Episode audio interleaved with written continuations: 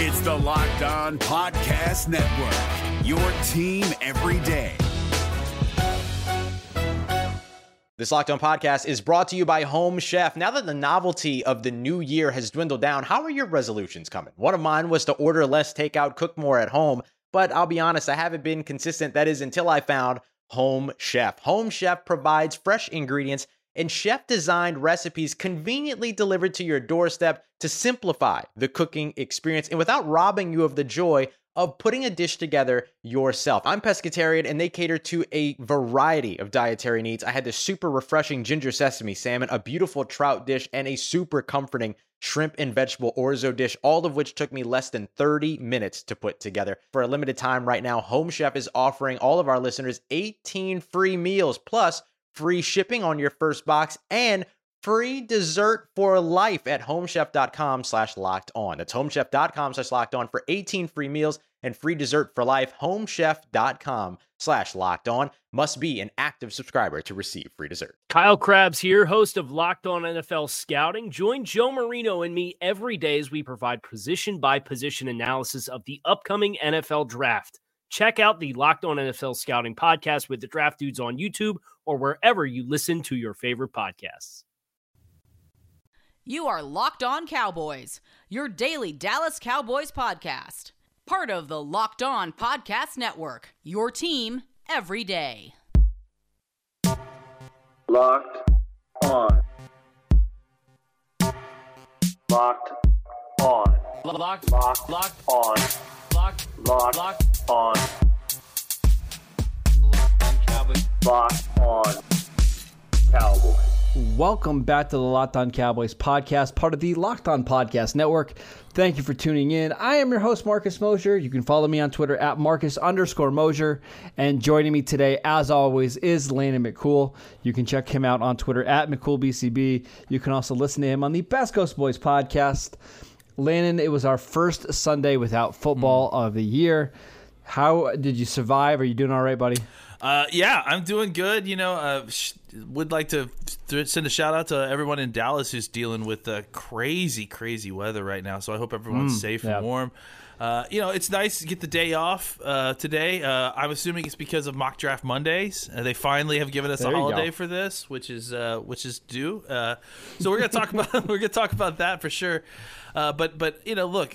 No football. That doesn't mean that we will stop talking football. I mean, the off season is obviously a favorite part of ours. So there's still plenty to talk about, and you know the draft is all encompassing, and it's kind of all present from here until the first picks start getting picked off in April. Yeah, this is going to be a draft heavy show today. We are going to do Mock Draft Monday as we always do. And we're also going to look at some previous draft classes for the Cowboys. We're going to look at some of our favorite classes and some of our least favorite classes, and I'm sure you know which ones we're talking about. Let's get into Mock Draft Monday, though, Landon. So we have, again, a bunch of mock drafts out today. A lot of the same scenarios as how Pro Football Focus had one today where the Cowboys took Caleb Farley.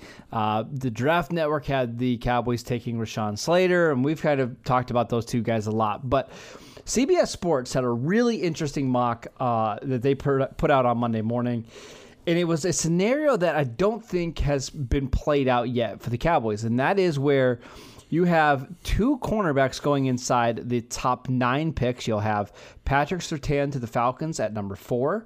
You have Caleb Farley to the Broncos at number 9. And then you have two offensive linemen, Penei Sewell and Rashawn Slater, both off the board. Now, I don't think this is all that unrealistic considering the positional value of cornerbacks and offensive tackles. We know that they go high every single year. I think those are 4 of the safest players in this year's draft. And Landon, if that happens, where are you looking at pick number 10? Because there's probably not going to be an offensive lineman you love there. There's not a cornerback. Now we're talking about taking positions that maybe the Cowboys don't need, like a wide receiver or a tight end or a linebacker. In this mock, they have the Cowboys taking Kwity Paye, and you can certainly talk about that. But what would you do if this scenario played out for the Cowboys on draft night? It certainly would be probably one of the you know, scenarios that the Cowboys would least like to see play out, right? I mean, I think you would love to get to 10 and have your choice of cornerbacks, or, you know, have one of those two top cornerbacks available to you to kind of make that pick easy. Having someone like either Darisaw or, you know, potentially Penei Sewell being available there can make it a little bit more tenable if you can't get exactly who you're looking for. Sure. I think, you know, to me, you have to start at least having conversations with how comfortable you would be with taking JC Horn there. You know? See, that was the first guy that I thought of was JC Horn, because I really, really like him enough to where I don't feel like it's a reach there. Yeah. No, I mean, I think that, you know, the other two guys are appropriately valued at the 10th pick. I think Caleb and Surtain Farley and Surtain are guys that, you know, you take at 10 and you feel great about, right? Absolutely. I think Horn, it's a little bit of a reach. But it's not like, you know, so outside of the realm of it. Really, I don't know that he's so far behind out of anybody else that you would have stacked there, you know, except for maybe, you know. Let me put it in perspective. Like, right? I don't feel like there's a massive difference between, like, him and C.J. Henderson, who went 9 last year. No, I don't think so either. They're very similar players. You know, I think, look, at this situation, you still can look at real quick, was the other tackle taken in this scenario Darisaw or was it Slater? Slater. Okay, so you could look at Darisaw if you wanted to. I'm not as much of a fan as Darisaw, especially at 10. But I think he's certainly, you know, within the, you know, range there. I think, you know, we talked about JC Horn. I think, you know, you could start talking about, you know, look, we haven't gotten into the pass rushers yet, but Azeez Ojulari from Georgia, I think, is a guy that, you know, with the kind of, if he tests the way that we expect he does, he led the SEC in sacks last year as a part-time pass rushing sophomore. So I think he has the kind of skills and the gifts that, and again, I have not studied him, but I've just seen him casually play, you know, football. But I think he, you know, just from what it sounds like, he has the gifts and the skill sets to be worthy of a 10th pick.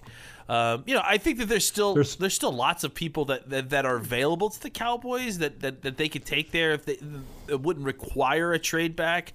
I just think that, you know, in this scenario, you kind of have lost all the guys that you feel really great about taking at 10. Yeah. Right now it's kind of like, okay, you're not reaching, you're not feeling sick about any of your choices. It just didn't play out exactly the way you wanted it to. Right now, I think JC Horn would be one of the first guys that I would consider. Another guy that we need to mention is Christian Barrymore, the defensive tackle from Alabama. I think that's way too high to take a defensive tackle, but if you, let's say we get through free agency and the Cowboys didn't really address defensive tackle, maybe the best solution would be to take him at 10, and then hopefully one of the corners falls to you in the second round, maybe Melifonwu, maybe the kid from Kentucky, the Keith Taylor from Washington. Mm-hmm. But if that scenario plays out, I do think it's going to be a little bit problematic for the Cowboys. Now, last one.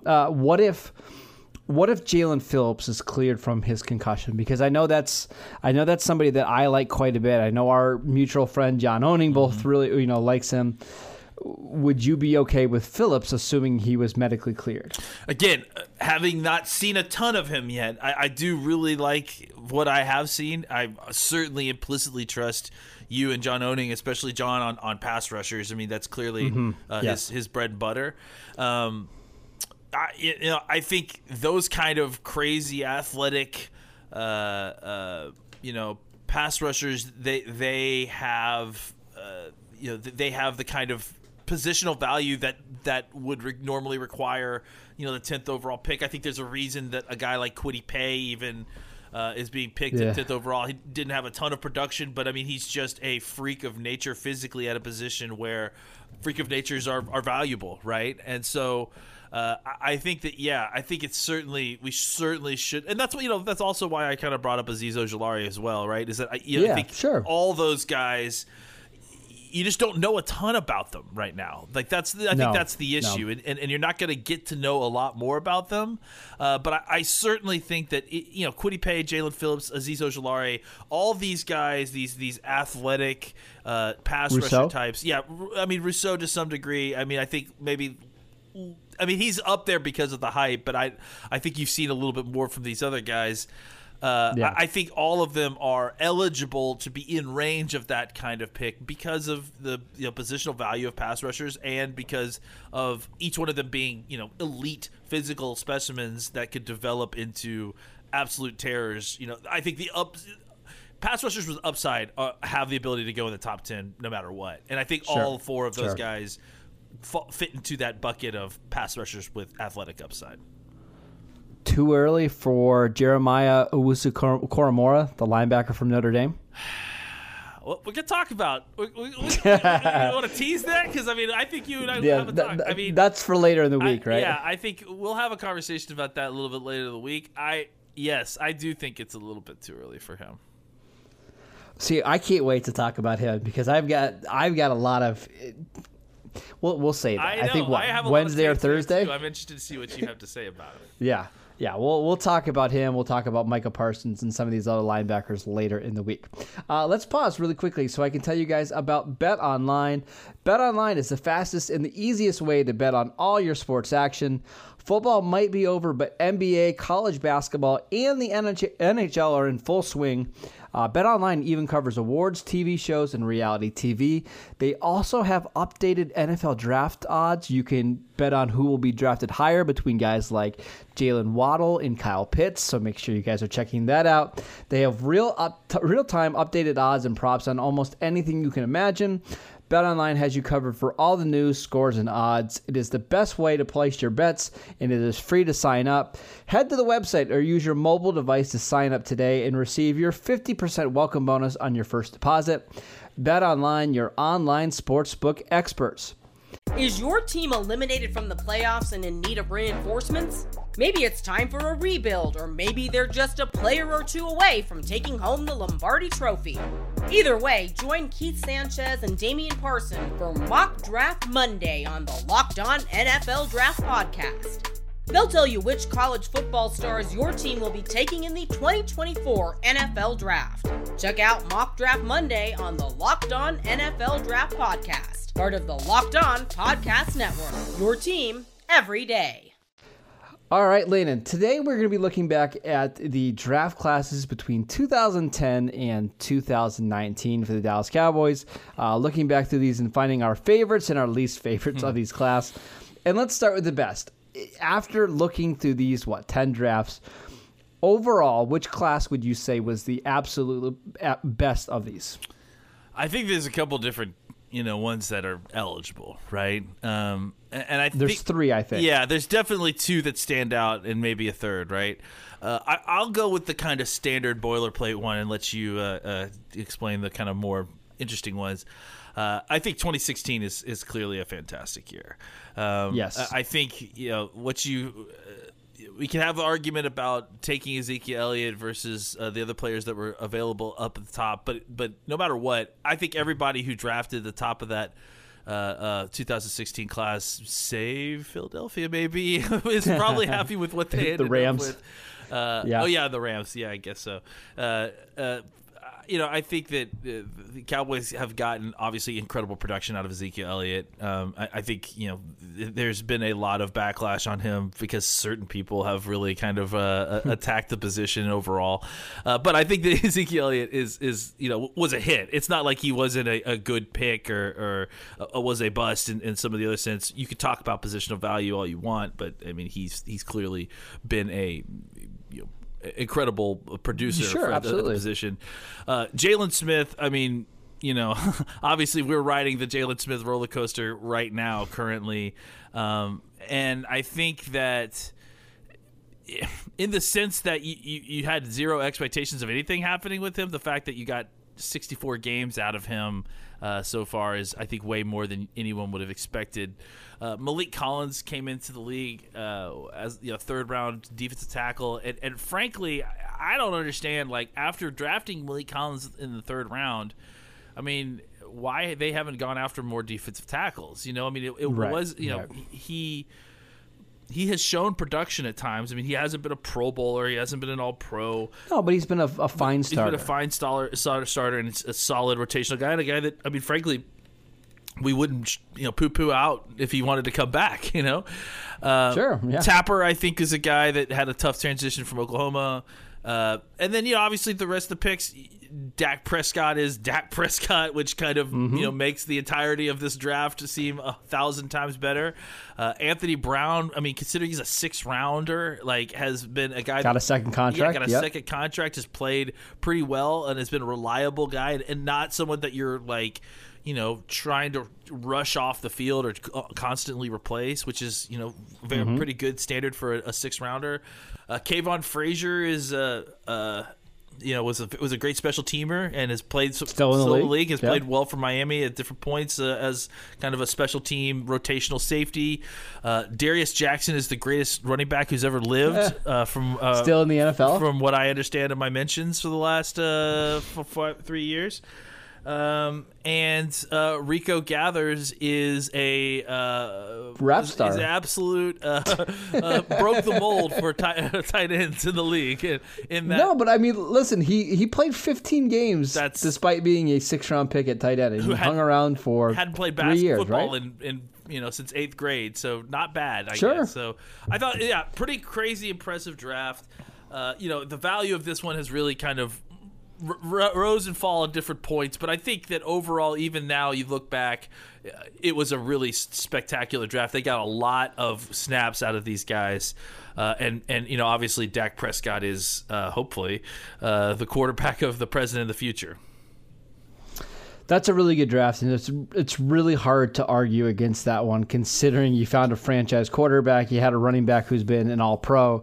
That one's obviously really, really good. And anytime you can have a draft like that, it's fantastic. I would argue the 2014 class is pretty close, though, Landon, because the first 2 picks, Zach Martin and DeMarcus Lawrence, despite being drafted in 2014, which is, 7 years ago, those might be your 2 best players on your team outside of your quarterback, right? Zach Martin, 4 all-pro teams in his career, 6 Pro Bowls. DeMarcus Lawrence, 2 Pro Bowls. Probably we should have more than that.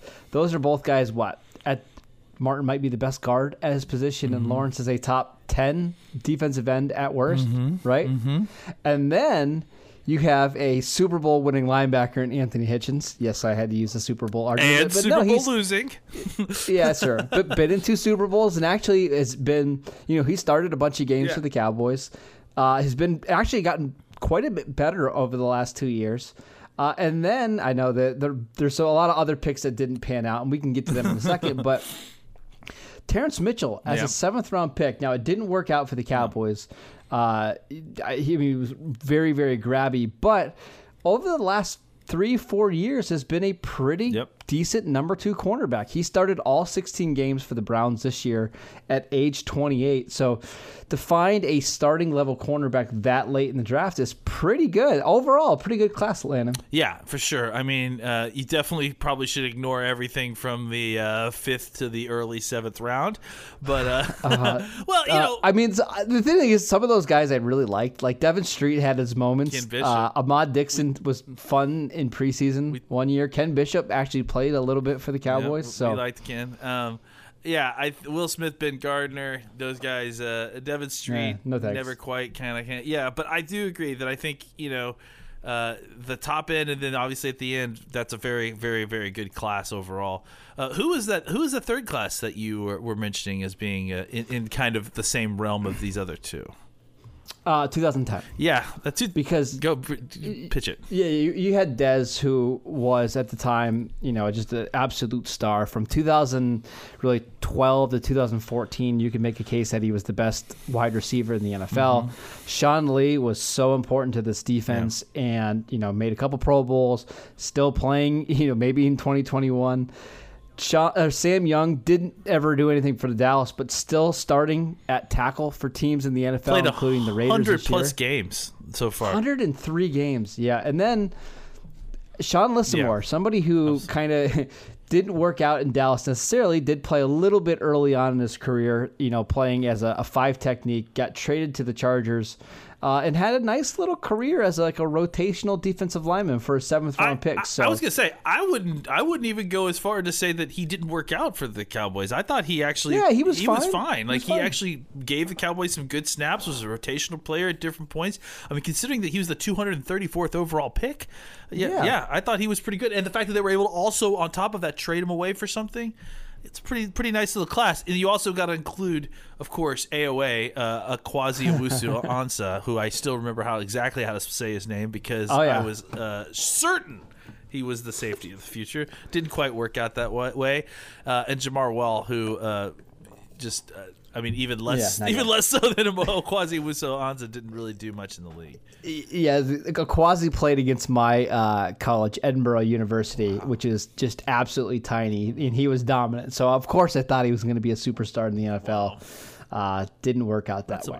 All right, let's take a quick break, Landon. We're going to come back, and we're going to talk about some of the worst draft classes of the decade. Okay. It's not going to be all that hard, but...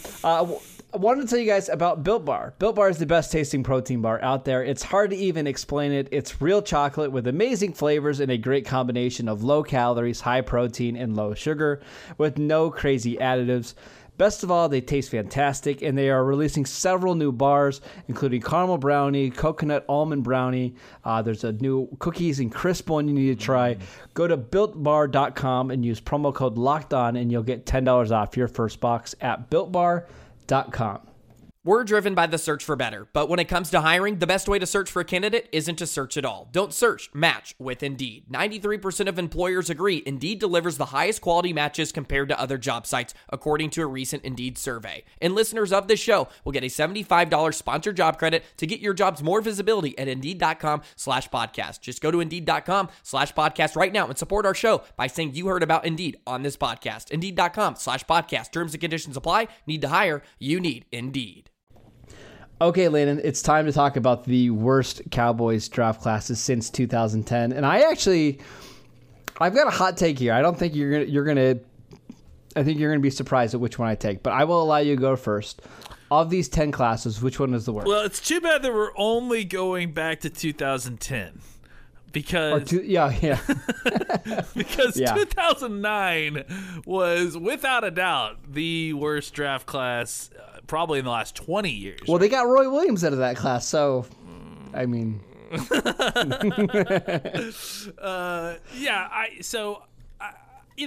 think the Cowboys have had a lot of success in the last decade. So picking out one of these classes as the worst really is not easy. And especially since some of the ones that may be eligible, it feels like there's been a comeback, right? I feel like 2019 was going to be eligible for this. But I mean, the way it's gotten a little bit better. McGovern's come on. Tristan Hill's played a little bit better. Donovan Wilson really kind of started to round this thing back into shape. So there's still some hope left for that class for sure. Tony Pollard, obviously Tony Pollard. I think that I have to go with 2013. Travis Frederick obviously is a guy who is going to end up playing, or at least being in a conversation for the Hall of Fame as a center. Mm-hmm. I don't know that he'll actually make it or not, but I think he played, five-time Pro Bowler. I think he's likely to be a candidate for the All-Decade team. We can say all we want about Travis Frederick. I think he was an incredible player for a long time, and career cut short obviously by the unfortunate syndrome, Guillain-Barré syndrome. Mm-hmm. But I think really it's not hard to see what kind of incredible player Travis Frederick was. The rest of that class, not so great. Gavin Escobar, more of a legend than a great player, just with the mustache. And hold on. Devonte Holloman was going to be a superstar in the NFL before he got hurt. Let me just say that. Listen, I don't know if you're joking or not, but I'm not joking. I totally believe that, because I agree. One of my first articles I ever wrote as a blogger was how Devonte Holloman was the next star in the NFL, because right before he hurt his neck, he was playing fantastic football. Yes, he was. And I agree. Like, kind of that a former safety was converted to linebacker. I still follow him. I love the guy. I agree. I thought that he was going to end up being an incredible player before that. Unfortunately, a fortunate injury. But no, look, Gavin Escobar obviously is Gavin Escobar. Terrence Williams is really the only other guy out of this list that gave you kind of great production. Or, you know, I think Terrence Williams at different points was a very, very high end number 2 wide receiver. And that's why I have a hard time criticizing that class, because you got a 5-time Pro Bowl center, and then you got a starting receiver for what, 4 years, years? I mean, the truth is, a lot of these classes, I mean, like outside, well, they're good. Yeah, a lot of these classes are good. I mean, there's only really one other one that I would consider to be bad, and I'm assuming it's the one that you're going to choose. So, you know, for me, look, J.J. Wilcox gave you some good snaps. B.W. Webb played a long time in the league. I mean, frankly, a lot of these classes are like this, right? Where the Cowboys got something out of almost all these guys. But I think that if you look, you know, kind of top to bottom, the fact that they got, you know, they had 2 third-round picks, a 4th and a 5th, and they came away with J.J. Wilcox and B.W. Webb. And, you know, Terrence Williams is fine. But I think outside of that, there was a lot of wasted picks here. So, and then obviously Joseph Randall is, you know, I mean, just talk about guys that were given the opportunity and just completely drop the ball. That's Joseph Randall. So literally and figuratively, probably. So what did you choose? I mean, cause this one was actually a little bit tougher since we cut it off at 2010, like I said. So it really comes down to 2 classes for me. It's the 2012 draft, right? With the Morris Claiborne, Tyrone Crawford, Kyle Wilbur, or the 2017 class with Taco, Uzie, Lewis, Switzer, Woods, and, to be honest, Landon, I think it's 2017 is their worst draft. Wow. And here's the reason why. I think there's a great chance that we go into next year without a single player left of this 2017 class on the roster. That's true. And that's considering how recent that class was, to not have a single guy get a second contract from the team is kind of scary. And at least in that 2012 class, Morris Claiborne, yes, they traded up and it didn't work out, but it wasn't like he was an awful football player. His biggest problems were the injuries, but when he played, he was pretty good, and he's still sticking around. Tyrone Crawford got a pretty sizable second contract from the Cowboys. He obviously dealt with injuries, but to start and to play as many years as he did at as many different positions, I think that's valuable. James Hanna had a nice little career with the Cowboys as a second tight end, and then pour one out for Matt Johnson, the greatest safety who never was in the NFL. Unicorn. I'll miss him. So which one is worse between those two? You know, I mean, I think probably 2012. I mean, just simply because the crushing disappointment of Morris Claiborne at the pick, you know, because he traded up to get him, and you know, it's just there was so much excitement there, and especially the guys you ended up passing. Yeah, because I remember that year, a lot of people liked Fletcher Cox. Yeah. I was a David DeCastro fan, and that's who I wanted them to draft, and to trade up and to not get either one of those guys. That one is tough to swallow. Yeah, it truly is. I mean, I honestly think, you know, there's some. I mean, that's the thing is you could probably have a conversation with that class, and then, you know, really if you look at the rest of some of these drafts, like the rest of the people in 2011, you know, it's not a great class. There's different spots where, you know, they went long swaths without a good, you know, pick in some of these drafts. The 2017 class is odd because, you know, you felt really good about it coming out, and you probably felt pretty good about it a year later. But once Taco obviously was not going to be anything, and, you know, Chidobe kind of leveled off, and Jordan Lewis wasn't who we thought he was, and Xavier Woods never took that step. Ryan Switzer got traded. Noah Brown may be the most overperforming guy. He might be the one that sticks around. Yeah, and to be honest. So, and he's dealt with injury issues. So, yeah, I think it's pretty hard to argue with those two classes looking back.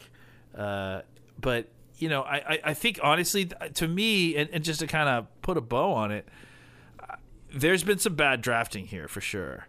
But I think if you were to compare these classes in the last decade to other teams around the league, the Cowboys are pretty good at drafting. You know, the Cowboys have some success at finding players later in the draft that, even if they don't maybe make it, you know, for the Cowboys, or it doesn't work out on their first stop with the Cowboys, clearly what you could see is that, you know, and the one consolation prize that you get from the Cowboys seeing all these people that the Cowboys draft later in these rounds that end up going to play elsewhere is that the Cowboys are clearly identifying talent correctly, right? At the very least, they're seeing guys that have the ability to get there. It may not work out with, you know, in the 4 years they get the Cowboys, but you at least have to feel good about the Cowboys' ability to identify NFL talent. Absolutely. And if you compare that to other teams, even in the division, you know, I can think off the top of my head, the Giants had a year where they took David Wilson, a running back, in the first round, Ruben Randall in the second round, and then Jaron Hosley. And I believe after 2 years, all those guys were off the roster. They had another year where they took Prince of Mukamara in the first round, and he really never did anything. Jarrell Jernigan. They had a total of 1 year of starting from all those guys, you know, starting caliber seasons. So, yeah, the Cowboys, for the most part, have been really good at drafting. We always nitpick some because that's what we do as Cowboy fans. But overall, the last decade, pretty good classes. That is it for today's show. Thank you guys for tuning in. Make sure you download and subscribe to the podcast on Apple Podcasts, Spotify, or wherever you get your podcasts. You can follow the show at Locked On Cowboys. You can follow Landon at McCoolBCB, and I'm at Marcus_, and we will see you next time. Is your team eliminated from the playoffs and in need of reinforcements? Maybe it's time for a rebuild, or maybe they're just a player or two away from taking home the Lombardi Trophy. Either way, join Keith Sanchez and Damian Parson for Mock Draft Monday on the Locked On NFL Draft Podcast. They'll tell you which college football stars your team will be taking in the 2024 NFL Draft. Check out Mock Draft Monday on the Locked On NFL Draft Podcast, part of the Locked On Podcast Network, your team every day. Hey, Prime members, you can listen to this Locked On podcast ad-free on Amazon Music. Download the Amazon Music app today.